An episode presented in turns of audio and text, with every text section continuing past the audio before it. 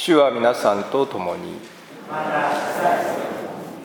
ヨハネによる福音。その時イエスは弟子たちに言われた。私を愛する人は私の言葉を守る。私の父はその人を愛され。父と私とはその人のところに行き一緒に住む。私を愛さない者は私の言葉を守らない。あなた方が聞いている言葉は私のものではなく私をお使わしになった父のものである。私はあなた方といた時にこれらのことを話した。しかし弁護者すなわち父が私の名によってお使わしになる精霊があなた方にすべてのことを教え私が話したことをことごとく思い起こさせてくださる。私は平和をあなた方に残し私の平和を与える。私はこれを世が与えるように与えるのではない。心を騒がせるな怯えるな。私は去っていくがまたあなた方のところへ戻ってくる。と言ったのをあなた方は聞いた。私を愛しているなら私が父のもとに行くのを喜んでくれるはずだ。父は私よりも偉大な方だからである。ことが起こった時にあなた方が信じるようにと今そのことの起こる前に話しておく。キリストに賛美。どうぞお座りください。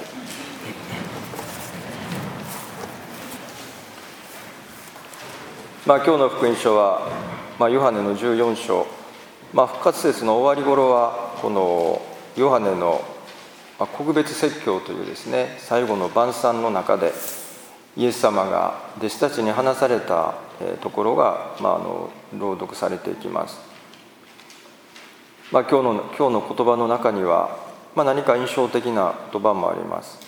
まあ、最初のところですが「私を愛する人は私の言葉を守る」と「私の父はその人を愛され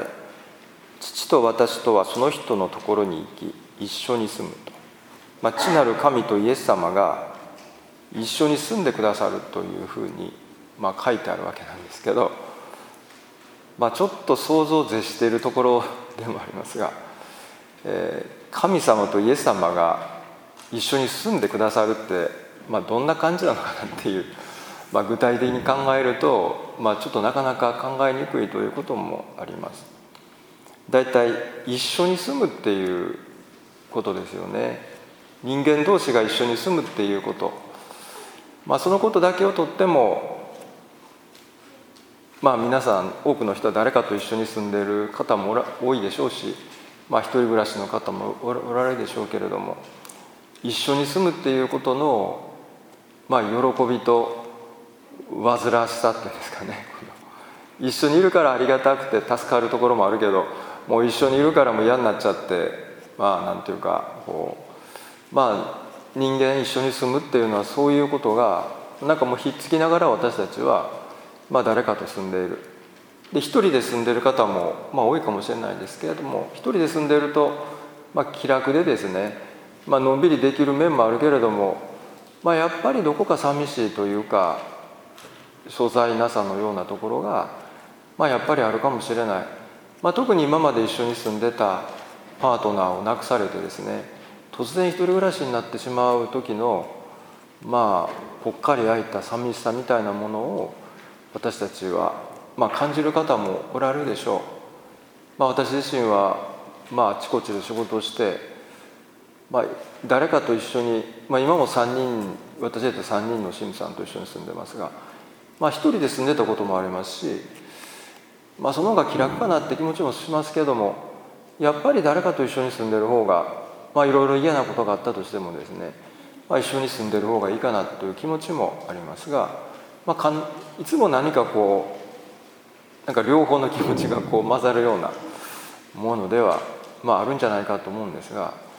まして神様と一緒に住むってなんかちょっと想像を絶していてもうどんな感じなのかというふうにもなんかものすごい重荷のような気もするしまあこの世の最高の幸せなのかもしれないですし、まあ、神様と一緒に大体皆さん住みたいと思うかどうかっていうことももう人間と住んでるだけでうんざりでもういいやっていうかあるいはね仲のいい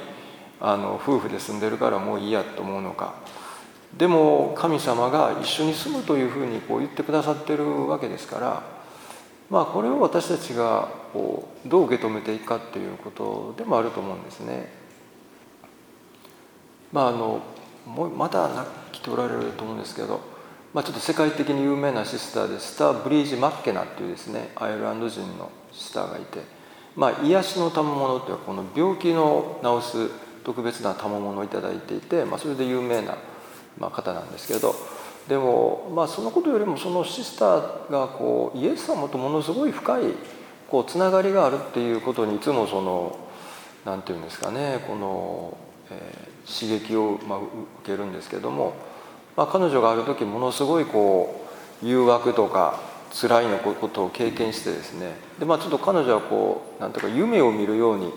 こうビジョンのようなものを見るんですがでものすごい誘惑を受けてそして何か辛いことがいろいろあってですね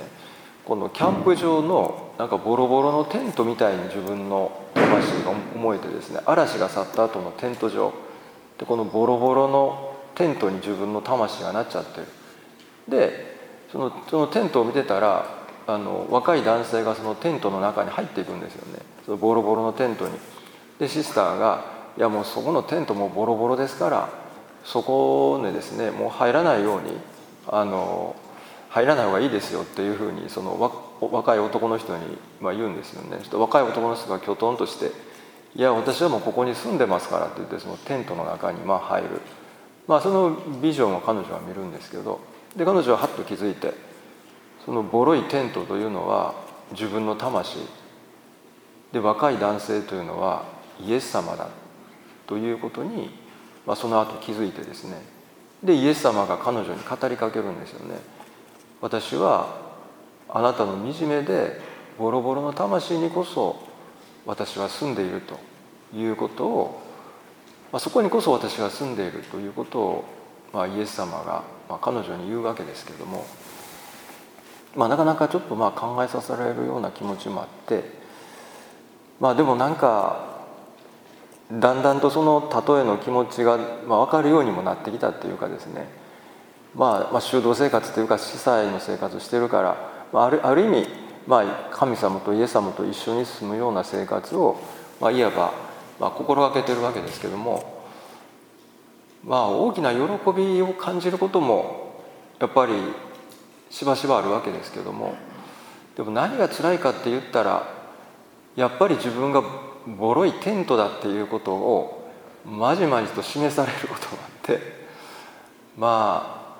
神様と一緒に住まなきゃ適当にごまかしてですね自分はこんなもんだとちょっと思ったりすると神様が近づけば近づくほどやっぱりこう自分の惨めさがあまりにはっきり分かって何て言うんですかもうそれはちょっと恐ろしいぐらいな気持ちになることはまあありますよね。だから誰かと一緒に住む苦し苦し苦しみは何かって言ったら自分のテントがボロボロか相手のテントがボロボロかっていうですね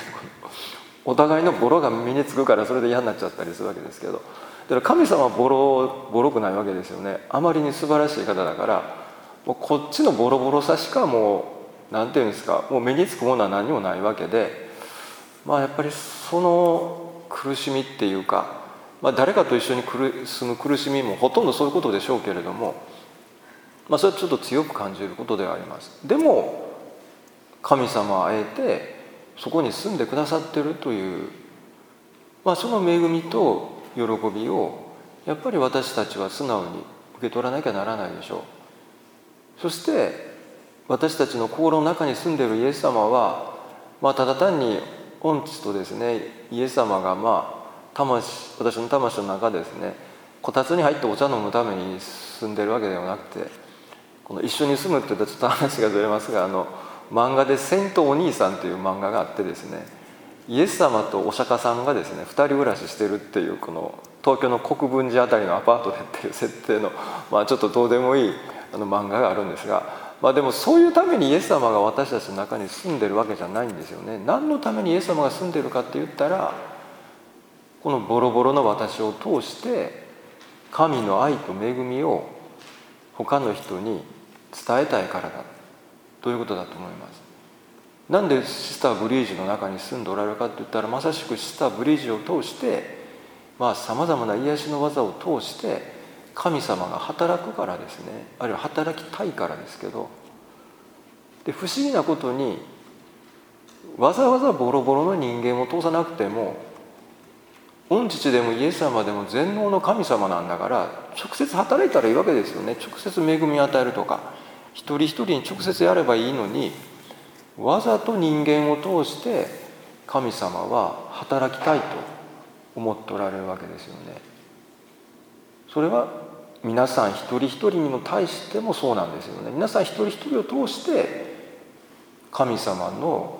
良さとか恵みを人々に伝えたい。つまりただ一緒に住んでるんじゃなくて一緒に働きたいからイエス様は皆さんの一人一人の中に住んでおられる、まあ、気づいてるか気づいてないかともかくですね。だからこそ私たちには使命があると。